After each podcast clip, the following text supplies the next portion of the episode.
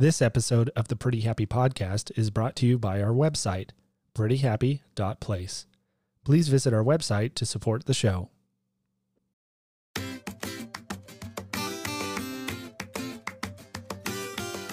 On this week's episode, we talk with Gerna Scholte. I'm sorry, Herna, I really tried, about communicating with AAC. But first, we talk about preparing for Rett Syndrome Awareness Month. Today is September 12th. Let's start the show.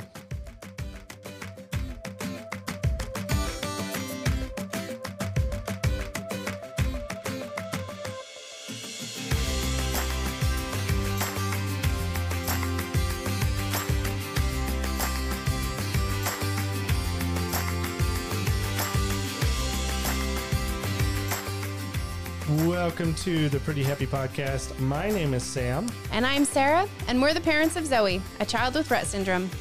I am playing with a toy dinosaur. Congratulations. It's a pinchy dinosaur. It is a pinchy dinosaur. Uh, it's a a dinosaur that you could use to keep your chips fresh.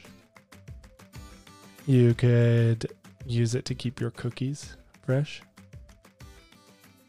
You could use it to keep your crackers fresh. and you could also place it on the ear of your child if they are not listening to you. I don't think they would enjoy that much. That's the point. That is the point. You are you are, you know, asserting your dominance With with pinchy dinosaurs. pinchy dinosaurs. Yeah. Anyways, welcome back to the Pretty Happy Podcast, everyone. We hope you're having a wonderful day. We have a very wonderful episode lined up for you. Yes, we do. A very wonderful conversation with a very intelligent and pleasant person. Hannah. I did not say that right that time. I don't speak Dutch, but I'm trying. I'm not trying. She said that I didn't have to try. So She did. She did. But you know, I I I, I want to try. okay, we're gonna be honest. I'm not gonna try because That's okay. I don't uh, speak other languages well. Yeah. Going back to the the the last episode, every second language you speak has a Russian accent. It does. so I've given up on that. That's okay. That's okay. Well, let's jump right into our top three for this week. And we have some updates in the world of Rett to share with you. Let's begin with number one. Next month, October, is Rett Syndrome Awareness Month. Sarah, you got any plans? I have lots of thoughts. I don't know that any of them are concrete plans at this point. I mean, thoughts can become plans, yeah. Yeah. So, but but thoughts are not plans. no, is. they are not. and that's okay. That's okay. Um, I mean, Rett Syndrome Awareness Month. It's our favorite time of year, right? Uh, uh, probably not. I mean, who wants to have an entire month uh, where we feel like we have to go out and preach the word of Rett to the ignorant? That sounds fun, right? I mean, sometimes it is. There there are times when I do enjoy it. when it's a little more organic and kind of natural as opposed to being forced upon us. Well, Yeah. I mean, I, it's I I see it two different ways. I see it the way that you're seeing it, but then I also see it as if I participate this month, then I can take a break. That's a good way to look at it. Well, I mean, I certainly understand that it can be a, another stressor to a lot of people. I enjoy being able to talk with people more about it, not necessarily every day, but I uh, certainly do enjoy having a, another catalyst to be able to talk. And we wanted to quickly share with you some ideas of what you could do I want to begin though by saying if you do not feel like doing anything this year, then don't. yep. There is literally no expectation for you to do more than you want to because most likely you're already doing more than you would like to. And that's okay. If you aren't feeling up to doing anything, but you still want to give it a go, you can try this. If you go over to our website on September 18th, and our website is prettyhappy.place, you will be able to get access to some resources that will kind of give you an outline of what to say. You'll be able to pretty much just copy and paste what we've got over there, and you will be able to post that. And throughout October, you could just post once, you could post five times, you could post 30 times, you could do whatever you want. But we will have that resource over on our website for you to be able to access and share information with other people. And here's a fun little thought if you don't want to post it yourself, you can actually share the link to our website with your friends and family and say, hey, you like me, you love my kids, please post. And then all they have to do is copy and paste. How easy is that, Sarah? That's very easy. So easy. So easy. So if you don't feel like doing the hard work yourself, we've got you covered.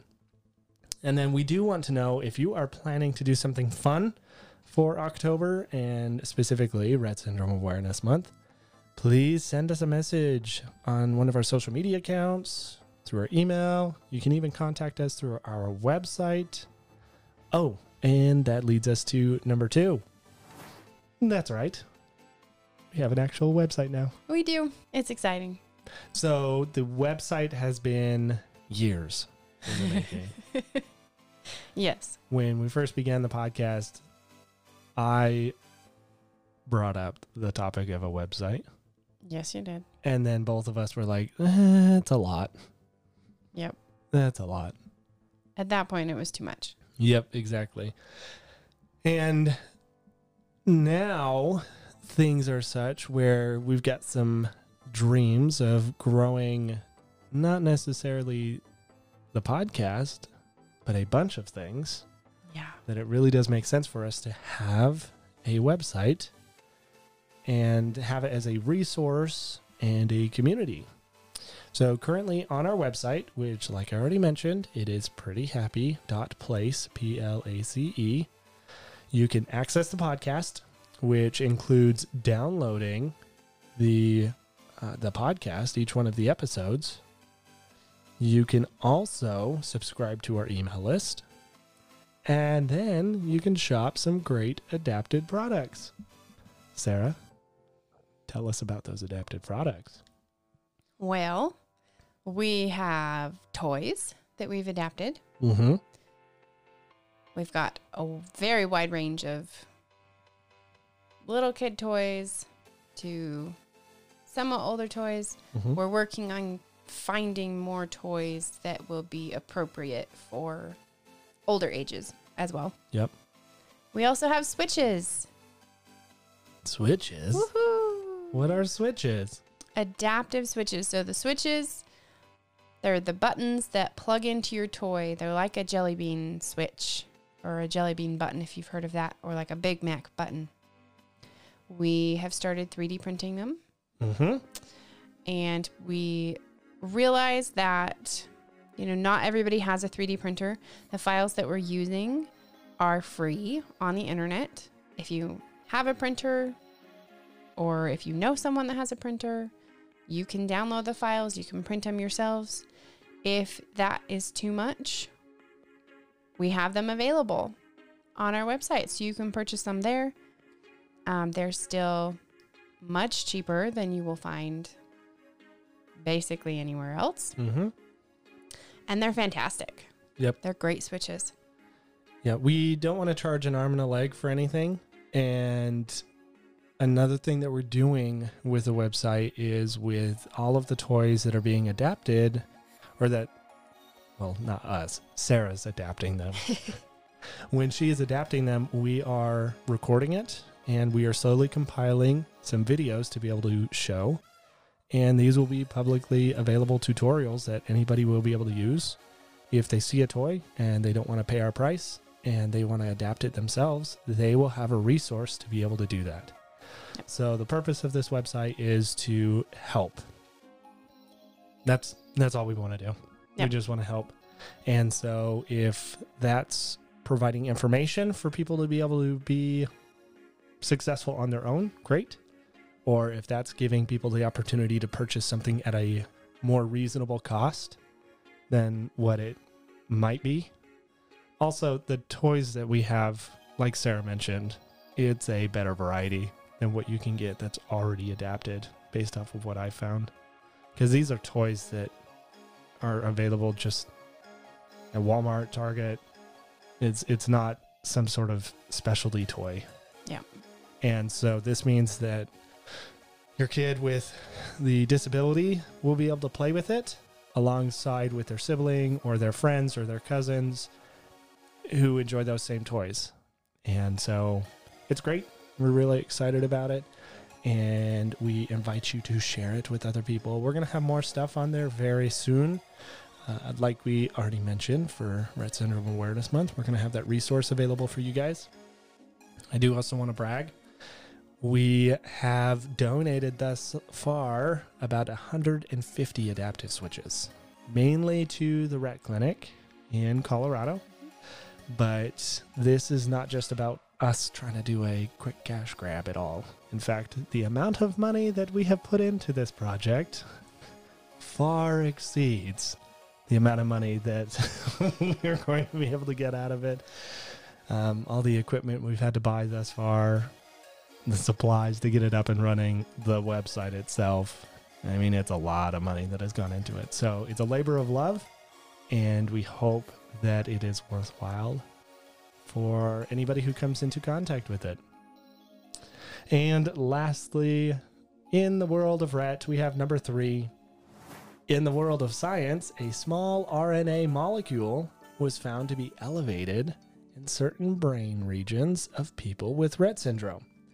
So, this was discovered thanks to four scientists who used a mouse model, and they found that one of the four small RNA molecules that they were researching was consistently elevated in the mice who had Rett syndrome. And these molecules are specifically found in the hippocampus of the brain, which we all know deals with memory, right? Sarah? yes, I completely remember that from biology class. The published article, article said, quote, the data suggests that higher MIR 101A levels, which MIR is micro or mini RNA, is what it is. And the 101A is the specific RNA molecule they're referring to. Uh, the levels can alter signals sent by nerve cells, which may impair normal brain circuitry to contribute to the development of symptoms. Long story short, Sam don't understand science, but Sam do understands that more science is good. Caveman Sam, happy with more science. That's all I can say on it. Really, it's just more information out there for people who are doing research, and I'm happy. Happy with more information. Yep, it's good. The more that we can, you know, learn and find out about Rett syndrome and how it affects the body and the brain, the easier it'll be to fix the issues that are happening or treatment, finding treatment. Yeah, absolutely. This kind of goes back to the new drug that is that was announced back in what was it, April now? And it's it's looking at some of these peripheral things that are coming up and I wonder if there's more of a possibility to have medications that are going to alter some of these things that are kind of caused because of Rett syndrome you know, are we going to be able to address those before we're actually able to do some gene therapy? And if we can address those, maybe that can stay off the regressions and the serious side effects of Rett syndrome until we can get a cure. Possibly, hopefully. Regardless of what it is, you can read more about this article and this new update in the link down below in the show notes.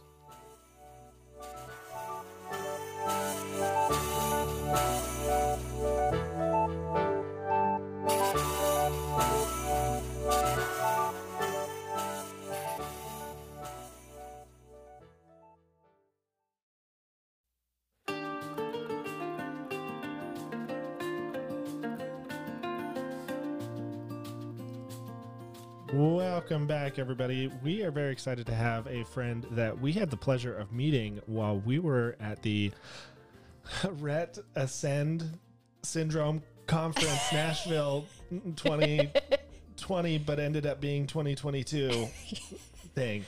Look, Good job. I, Good I still can't say exactly what it is. It's just too much for my tiny little brain. So, regardless, we are excited to have Gerna on the show to, uh, with us today. She uh, comes to us from the Netherlands. So, I'm very excited about that because now I have a, another spot on our world map that I'm able to check off of free tour guides. When we Yes. take this podcast on a worldwide tour, uh, Anytime. Perfect. There's there's an unwritten rule. You have to be our tour guide for that. I happy. I would be happy to. I would be happy to. Thanks so much for having me. Absolutely, absolutely. Well, it was such a pleasure meeting you at the conference, and I was so excited when Sarah told me that uh, you were not only uh, willing but also able to be able to sit down with us and chat a little bit about your experience, uh, your uh, expertise. And so, with that, let's just kind of go into a little bit about who you are, um, your background, Yes. and and we'll start with that. Absolutely. Um, yeah. So for those who want to try, um, I would pronounce my name as Gerna, which is a little bit further down your throat. Um, but you know, I don't blame anyone. I've lived in America for four years, and people have tried and have scared their husbands over it. You know, trying to pronounce it. But um, I'm sure. No, for real. I have friends. It's like every time he says your name, it's like, it's like no, Gerna. I don't know. It's just different. And my last name the same, Scholte. So Gerna Scholte is the full name. If you want to keep it more Spanish, Gerna Scholte works fine. Um, yeah, I have my um, private practice as speech pathologist. Um, in the last I think about 10 years or something now. I've been working with a lot of individuals with Rett syndrome. Um, it just just so happens, I sometimes say, um, came on my path or I just uh, came across them as I was in university studying. And for my master's degree in speech pathology, I had to do some sort of research on some topic um, in regards to language development. And at that point, I was like, I can study anything, but I would really like it if the thing I study or the topic I study is actually going to help someone. Um, you know, someone who would actually read what I write if I write up some short thesis or something about it. So, um, connected with a professor who knew a lot about augmentative and alternative communication. And that's where it started, where I got connected to um, this professor in the Netherlands, Professor Hans van Balkom. He has done a lot of research and work um, on AAC, augmentative and alternative communication, um, for the Netherlands and also internationally. And started working with him, and he introduced me to Rett syndrome. And the rest is history. I've been working with a lot of clients or girls or students or however you want to uh, say, or even the boys with Rett syndrome um, and young men with Rett syndrome to help them communicate and express their beautiful minds. One of the reasons why I'm so excited about this conversation is because I, I discovered when we put Zoe in this new school. Well, she's now been in it. It will be her second year. Yep. Mhm. There is there is not a lot in the way of of su- substantial research. I guess is the way that I would put it when it comes to what is the appropriate use of AAC, and because of that, um, when it comes to educators, they are not receiving the support and training that they need to be able to properly educate individuals with AAC, um, which is Mhm. um, it's it's hard for us as parents because we're trying to guide them along. Sometimes they are stubborn. They're stubborn mules that want to stand in their spot and say, "No, I know what I'm talking about." And then I'm like, "Well, you don't because in fact, most people don't know what they're talking about because there's just not a lot of information out there. So we don't really know what we're talking about either. No, no. Which is uh, also a problem. Exactly. I mean, when we had the opportunity to talk with Dr. Percy, one of the things that he shared was that there hasn't been a lot done in the way of understanding not only how to use AAC, but what does what is it actually the, the individual who's communicating with it um, what what is their level of intellect because we don't know how to judge that appropriately yet. Uh, We know how to do that with a lot of other things, uh, a lot of other uh, cognitive or uh, physical or intellectual disabilities, uh, but with AAC we don't we don't fully know that yet. Anyways, it's a roundabout way of once again saying I'm very excited to talk with you, Kenna. Yes. Was that better? Yes. Was that better? Yes, you're, do, you're doing great. You're doing great. This is absolutely not like saying, okay, you didn't do good, but it's just just so that people have a chance. Um, from reading it, it's probably difficult if they would read my name. But yes, you're right. I think communication, augmentative communication, there's a lot of research that has been done. Um, but when it comes to girls with Rett syndrome specifically, um, because of the makeup of all the challenges that they face physically, um, it's hard to judge because we, as speech pathologists and psychologists, the tests that we've developed to, or the assessments that we've developed to, to say, okay, you do or you don't understand these things, for a big part, um, they depend on whether someone is physically able to respond to cues that we give them. So, for example, um, where is the car? Well, you either look at it, you point at it, you grab it, and then so that would just be indicating, you know, one out of two objects or something. It would require your physical to actually be able to do that. Looking at something might be possible for some of the Rett girls, you know, giving them enough time and you have to observe. Yeah. And then to make these assessments somewhat standard, so we can say, okay, we did it in the way it was prescribed and it's valid and it's validated and all this stuff. It has to be within a certain time frame. Like, say the person has to respond within 10 seconds and it has to be the first response that they do or well if you have a physical disability like the physical challenges of your hands and your breathing and all the stuff that happens that's going on while you're doing these tests it's hard to administer the test the way it was prescribed in the validation process. So then it's it's the, it's more the issue of the testing i think that we just haven't discovered yet what's the right way to test these girls if you want to test them more so than saying oh they cannot do it because our test does not work with girls with Rett syndrome or Yeah. boys with Rett syndrome for that matter. which is something that we've discussed extensively with Yeah. Zoe's uh, IEP team.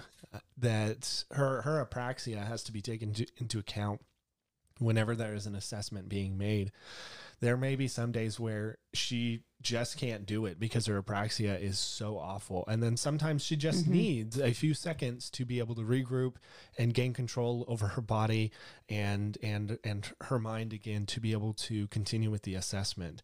I, I think I think the the educators have done a really good job over the past year with that of understanding that they need Yeah. to Yeah. make some changes and adjustments but that's that's exactly what the issue is is right now at this point that it doesn't take into account the the apraxia it doesn't take into account individuals who aren't physically able to do that because of other limiting um, um, factors that may be part of Mhm. their diagnosis well, so with your experience with Rett syndrome thus far, what are some of the things that you have implemented with some of the your clients to be able to better understand where they are at uh, emotionally, intellectually, and cognitively? Yes, great question. First, I do want to mention that there is a test, a language test called the C-BiLLT that we use here in the Netherlands. And I think they're working on the English translation or they might have already finished it. That actually is eye gaze based. Oh. um, a language test. So there is something there's something out there, at least it's being developed. So I just wanted to make make note of that. But um, what I've put in place, I think one of the first things that I do when I um, interact with anyone with Rett syndrome, and even if it's individuals with different conditions that leave them um, almost nonverbal, is to assume that there's a person in there that is willing to communicate with me. And I will go first by their age. So their their calendar age to gauge kind of like, okay, what are the topics that I'm going to start talking about? What are um, the kind of words that I'm going to be using? Um, what are the things that I would comment on?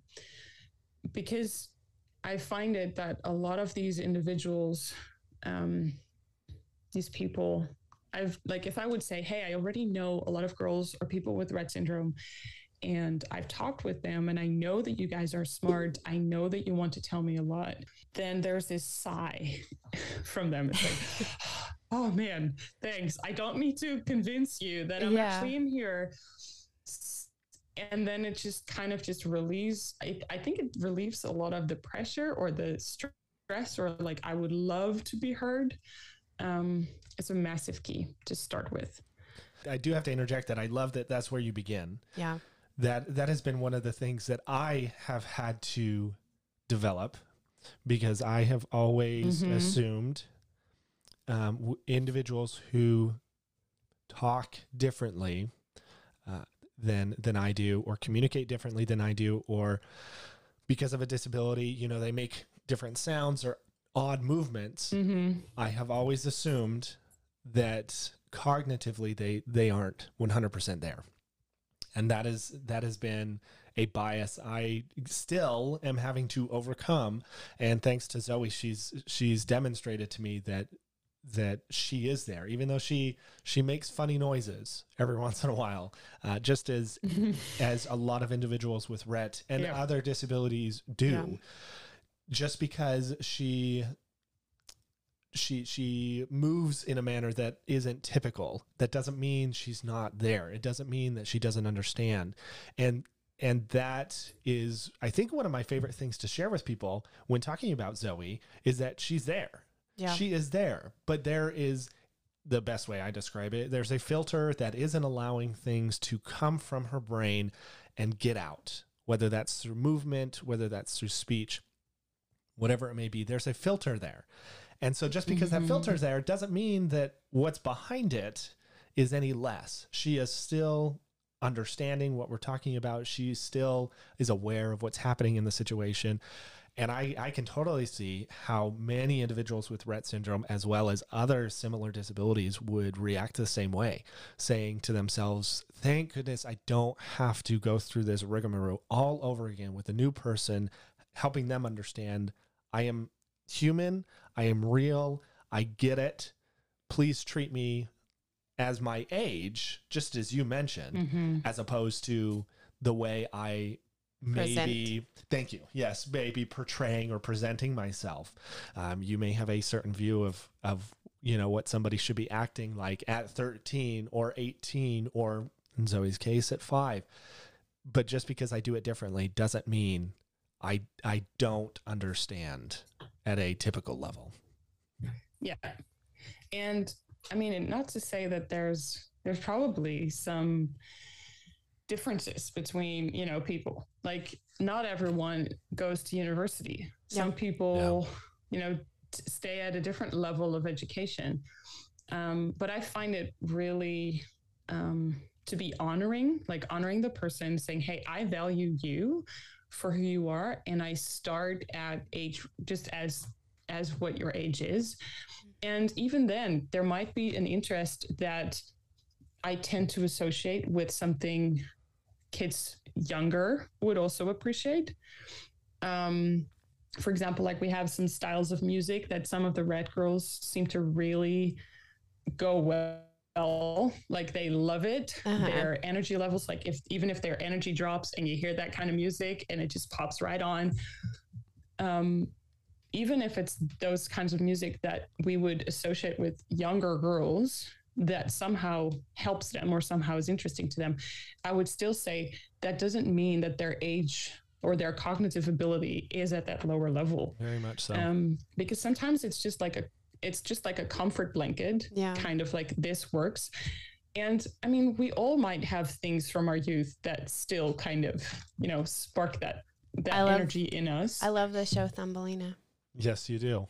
Yes, you do. It's my favorite show. And yeah, and yesterday I was watching a video of a family in it was Denmark, right? I Yes, it was a family in Denmark, and they they have a teenage daughter with Rett syndrome, and they were doing an assessment with her. And at, at one point, um, I, I think her name, if I remember correctly, her name is Millie. I'll make sure to put the link to the video because it's a wonderful 20 minute documentary for free on YouTube. Mm.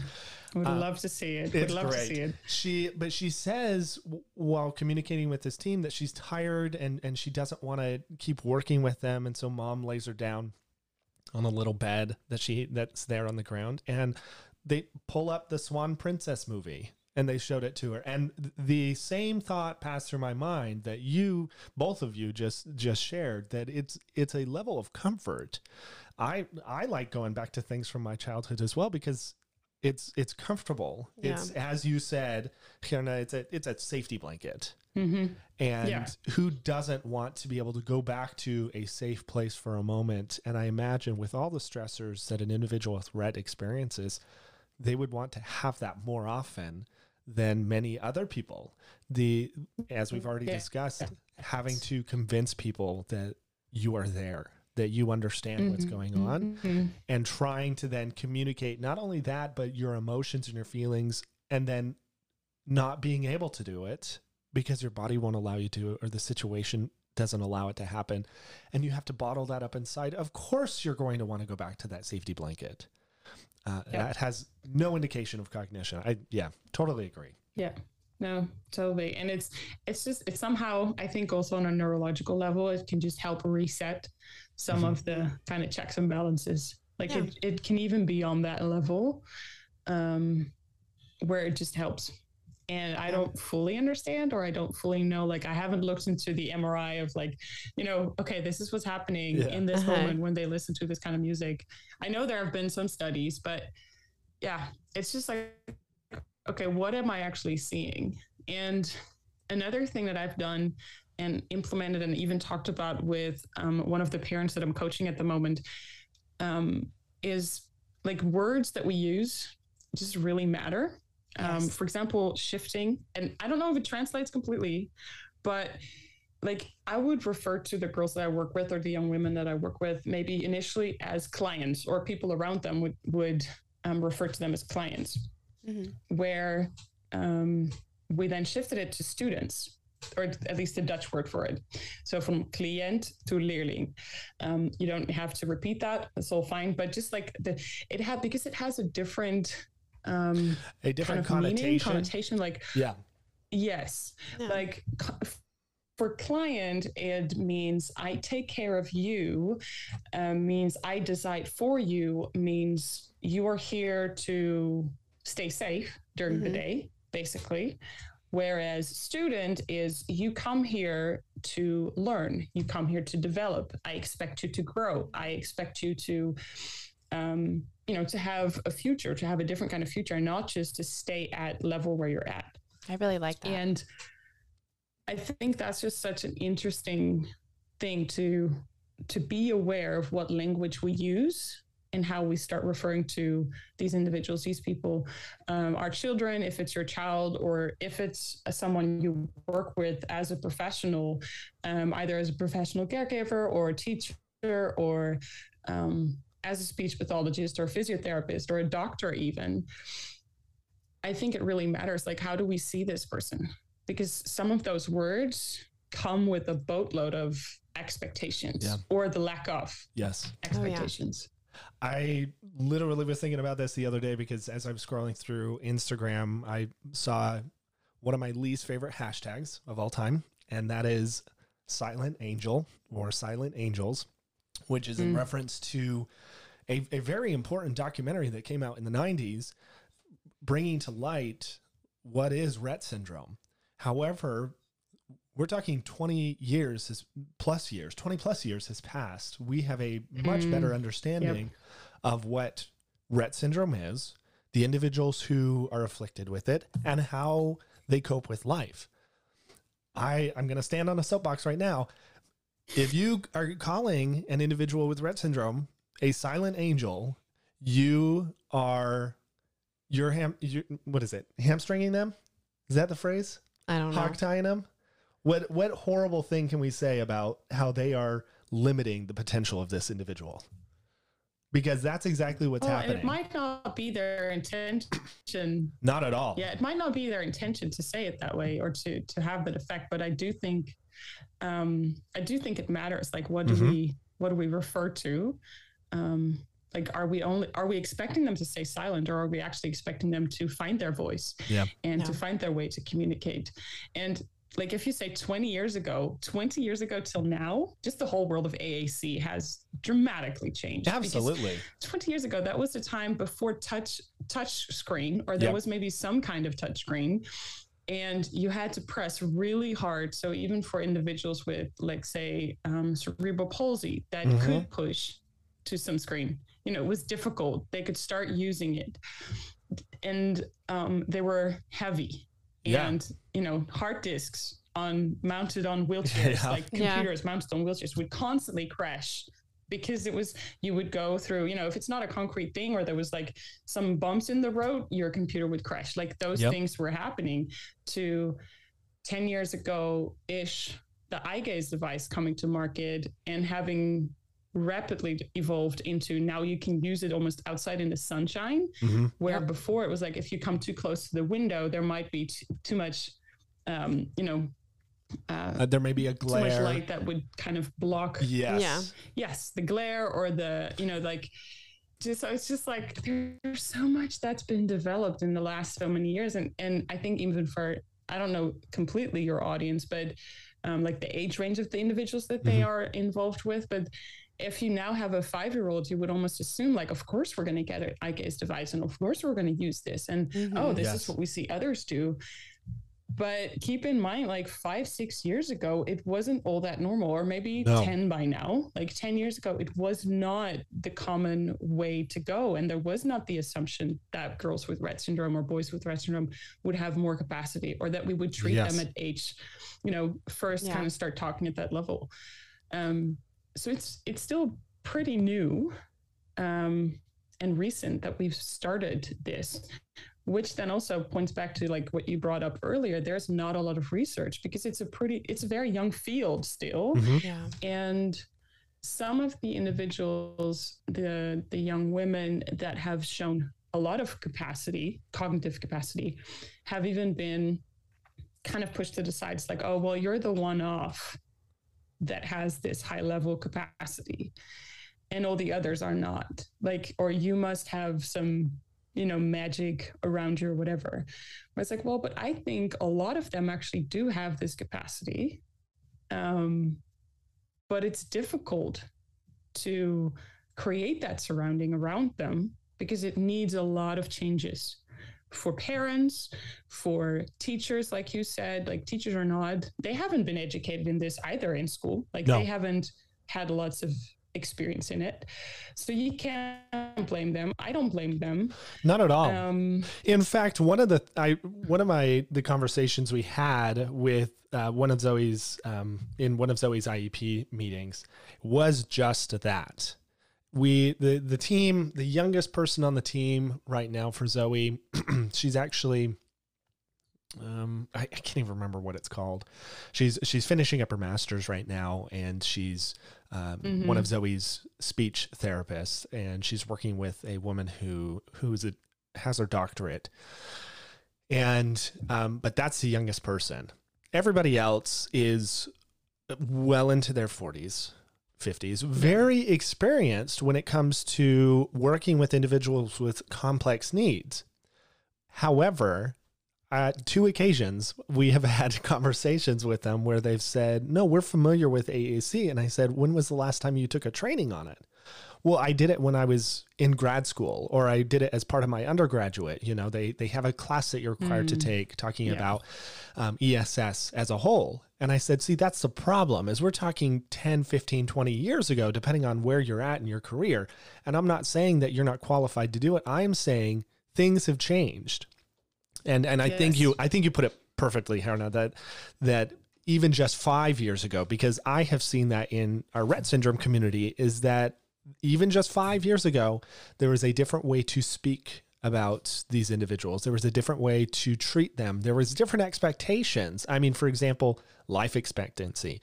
I, I fully expect at this point that Zoe has the possibility of living into her 50s because we have more Mm-hmm. information. We have a better understanding, and doctors are better prepared. And we're lucky enough to be in a great situation here in Colorado where we have a wonderful team of medical professionals that are going to be be handling her and they know Rett syndrome very well.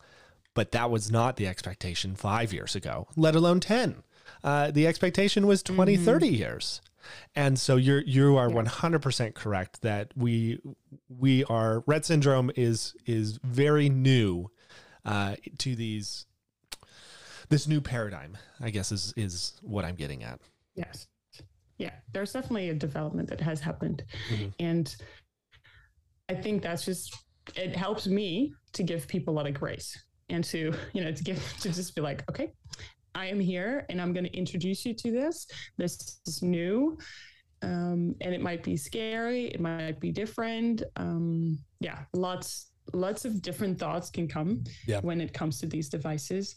Um, and helping people to get kind of familiar with it. But the beautiful thing is, even the women that are into their 30s now, like I've had some of them, you know, the first introduction to their eye gaze device or just helping them, it's not too late. Like, even if you think, okay, um, you know, we missed the whole thing, it's all now, it's new, and my my daughter or the person that I care for is well into their 30s.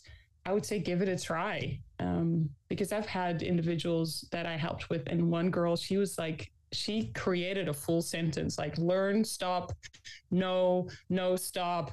Like she, and she had like anger in her eyes when I turned down, you know, turned off or switched off the computer and took it away because I had to take it with me again, the gaze device, because she was so happy and so clear in finally I have this thing.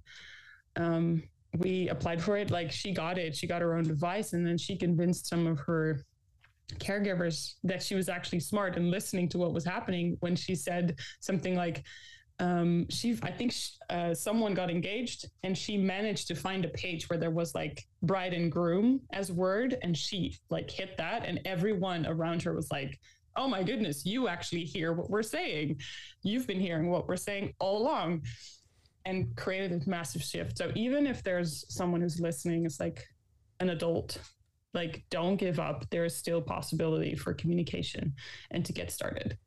I think that's so great because obviously my experience is with Zoe, right?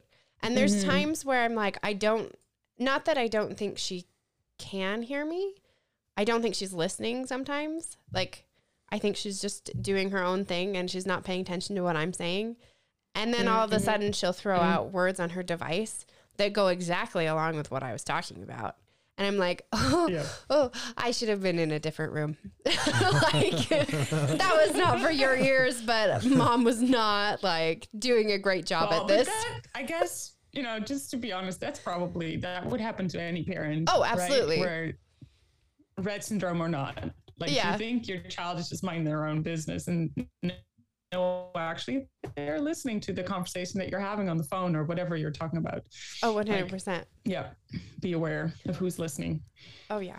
Well, spe- Yeah. speaking of that, uh, obviously your focus has been individuals with complex needs and whatnot. But I'm sh- I'm sure with your training and experience, you've dipped into just understanding communication uh, with, especially with young people in development. Um, what what do you see as some of the differences? Either something that we do in, in this community, or something that you just see the way that individuals with Rett syndrome process and develop their communication uh, versus neurotypical individuals. Whew. Well, um, yeah, I think there's there are certain things that you know communication develops as we as we are in interaction with each other. Um, typically, a, uh, a kid starts talking and we respond to it. They start to make sound, and um, they will we will respond. Like they say ba and we will say oh yes you said ball. And we almo- almost you know send a video and uh, message to the whole family that our kid just said whatever. Like even, I mean, TikTok is full of videos of little, little tiny newborns or young babies that say "I love you" because Yeah. they kind of mimic the sounds of their parents, right? Like, yeah. Yeah. those are a hit. Like you see them, they're cute. I know.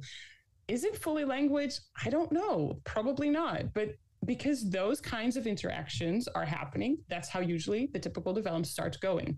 When that whole mouthpiece doesn't work or stops working because of the regression, communication changes. And all of a sudden, the whole development starts to shift because parents, like, and you guys have experienced it, you have all of a sudden, you are responsible responsible for almost both sides Yeah. of the interaction. Yeah. Like there's less coming from Zoe or from whoever, you know, your child. There's less coming from them. So you are responsible for almost both sides of the communication.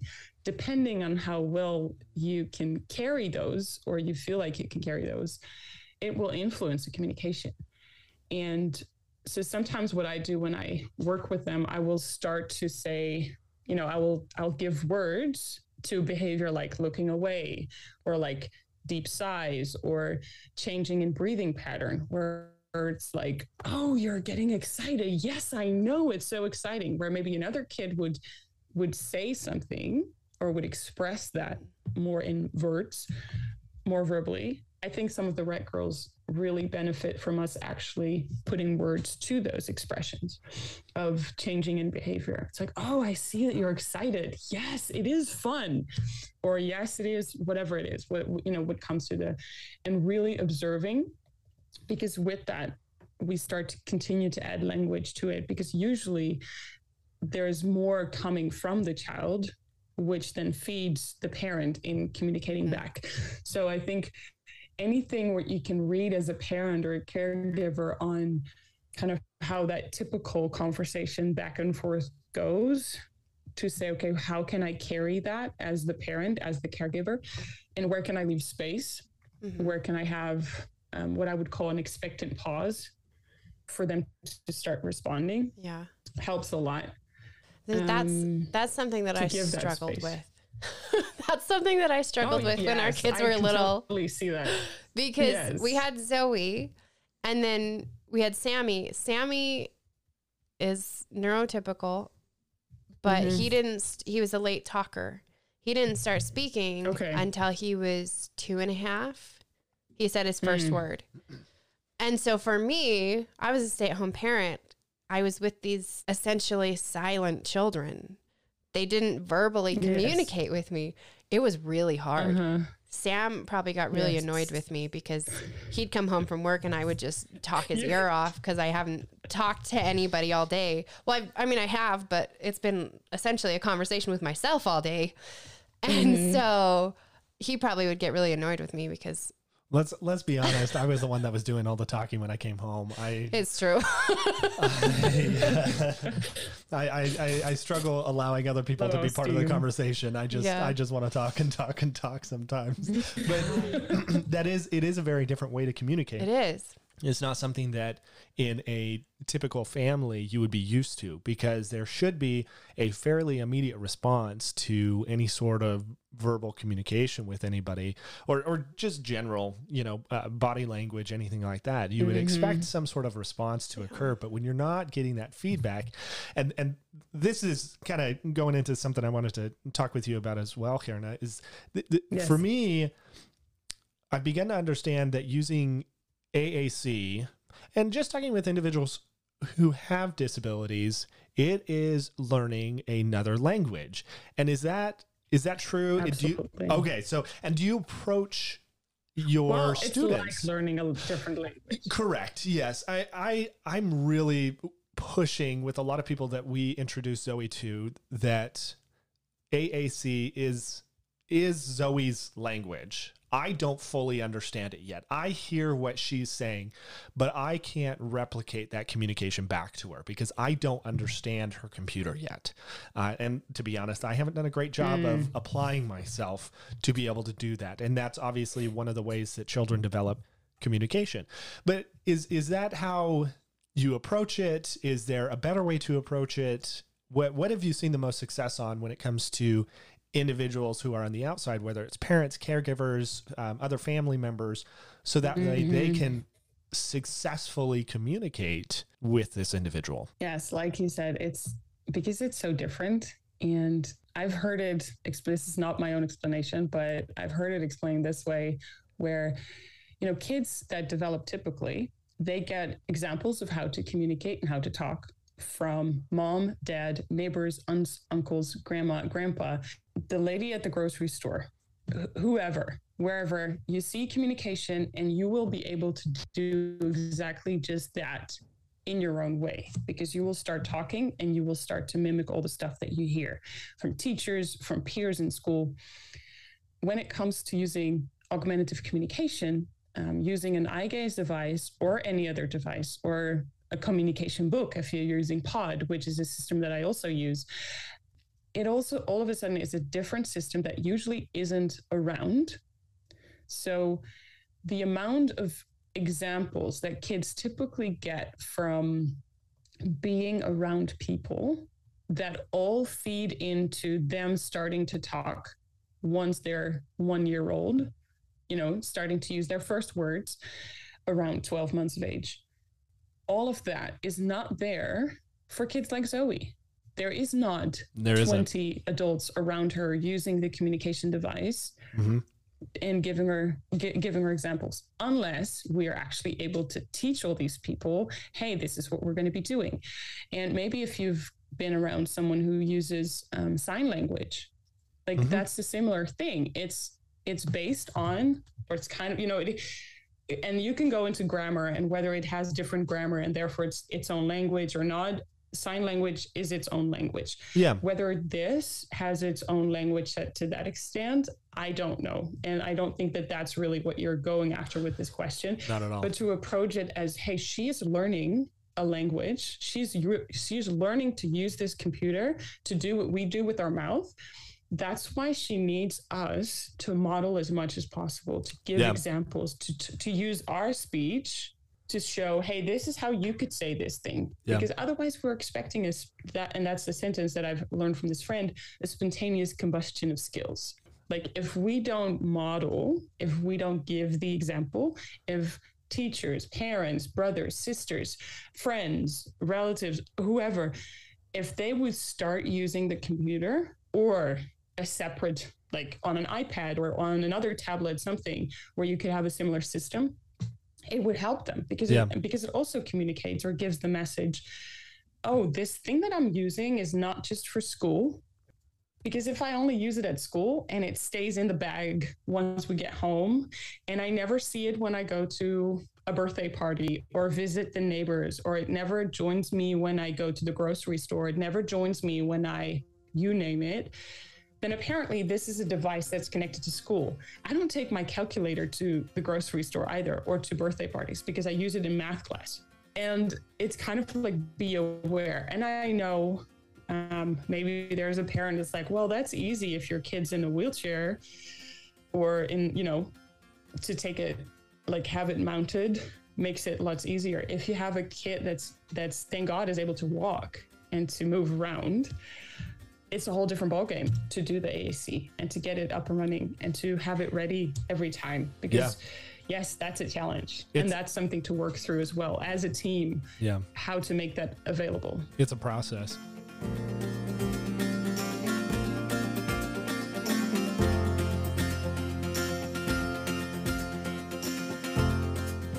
And that's where we are going to leave the interview for now because Yep. we went on for a very long time. yes, we did. Much longer than we originally anticipated, but that's not a bad thing. No. That's a good thing. And so we will have the rest of our interview with Gerna in another episode. So be sure that you are subscribed wherever you get your podcast to this show. So that way you are notified when we post the next part. Sarah, it is time for Can't Leave It. Can't leave it. What I is your can't, Can't leave Leave it. Doesn't go with that. Huh? When I sing "Can't Leave It," it doesn't go with the music no, like it yours doesn't. does. No. Anyways, what is your can't leave it? My "Can't Leave It" is drum roll, please. I am going back to school. Slash, I went back to school. What a loser. I know. Wah, wah. Yeah. Why, why are you going back to school, Sarah? Well, I decided that I wanted to learn more about engineering and making things and creating things and solving problems. And so I am now going to school for engineering. Are you excited about school? I am. I'm really excited. Do you like school? Yes, I do. Are you sure? Yeah. Because I've been around you after doing homework for a little bit, Okay. and you're not a super pleasant person after homework. I would like to remind you that when you see me after doing homework, I have spent all day with the children, and it's typically 10 at night. That is true. That is true. So, that's I'm typically tired. your grumpy time, anyways. That is typically your assigned grumpy time. My assigned grumpy time? Sarah is allotted about 45 minutes every day to be grumpy. but only 45. The rest, you better put on your face and smile. Put on your face, just any face. No, no. Put on your face. You know which face I'm talking about. Do I? We have discussed this, young lady. which uh, class are you most excited for? Um, okay, so this semester, chemistry. I'm excited for chemistry this semester. I failed all of my chemistry classes. Let me take it a step further. I have passed one science class in all of my college clear, career. One. I've one science I actually okay, I have an associate's degree from a different college. yes, yes, you do. I have to redo a bunch of my classes because it's been a while and I don't remember the information. But uh, I never took chemistry in college, but I'm really, really enjoying it. Like I'm, I'm taking four classes this semester. I'm taking chemistry, public speaking, uh, macroeconomics, and college algebra. And chemistry is the one that I'm like feeling the most comfortable with currently. Well, that's really good.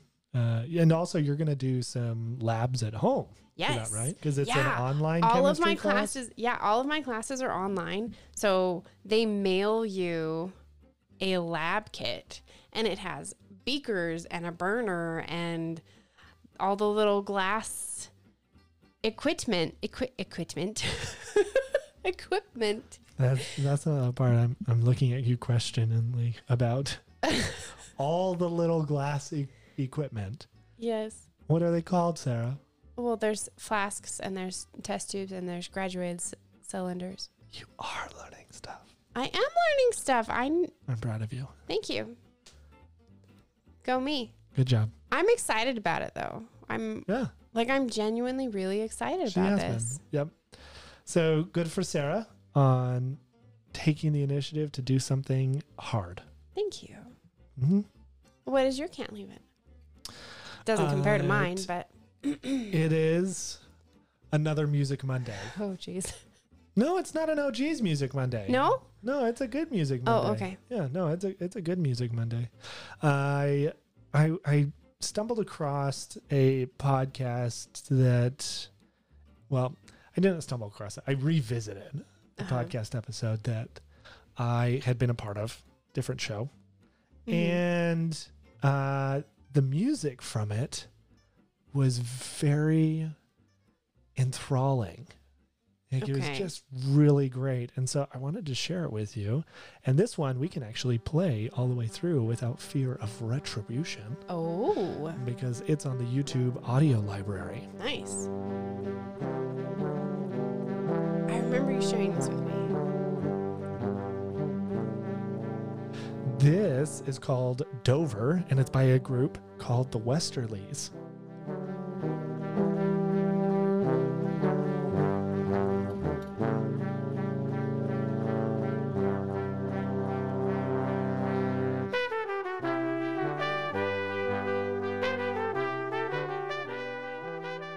Just so like it's happy, but it's not like excited happy. It's something that you could listen to and you're just staring out your window at the grass, or in our case, it's a dirt lot, and it's very peaceful. So, anyways, I'm going to leave a link to this song because I love it. And I think you may enjoy it as well. I mean, it's a short little song, it's only a minute 50 Yeah. you know but mm, also I, have we ever talked about me and music before Mm, i don't know that I we don't have. recall. long story short i went to school to be a music teacher Yep. and my primary instrument was the tuba and they don't play the tuba in this song. But it's uh it's a uh, brass group. And so with it being a brass group i really enjoy that type of music. And so i will uh, leave a link to that in the show notes. And you can enjoy it or you cannot enjoy it. Yeah, maybe it's not your thing. like you're a free person you can think what you want. You're probably wrong but think whatever you want silly person. Whatever you want. And with that thank you so much for joining us for this episode. Be sure to subscribe to the show wherever you get your podcast so that you are notified when we publish episodes which is every other monday morning. And please leave us a rating on iTunes. Leave us a message or a question on the Anchor app, and you could become part of the show. Follow us on Facebook and Instagram at Pretty Happy Pod, where we share episode clips, news and updates, and photos of our adorable daughter. If you would like to be interviewed on the show, reach out to us on any of our social media accounts, or you can send us an email at prettyhappypod at gmail.com. For more information about Rett syndrome, visit our website,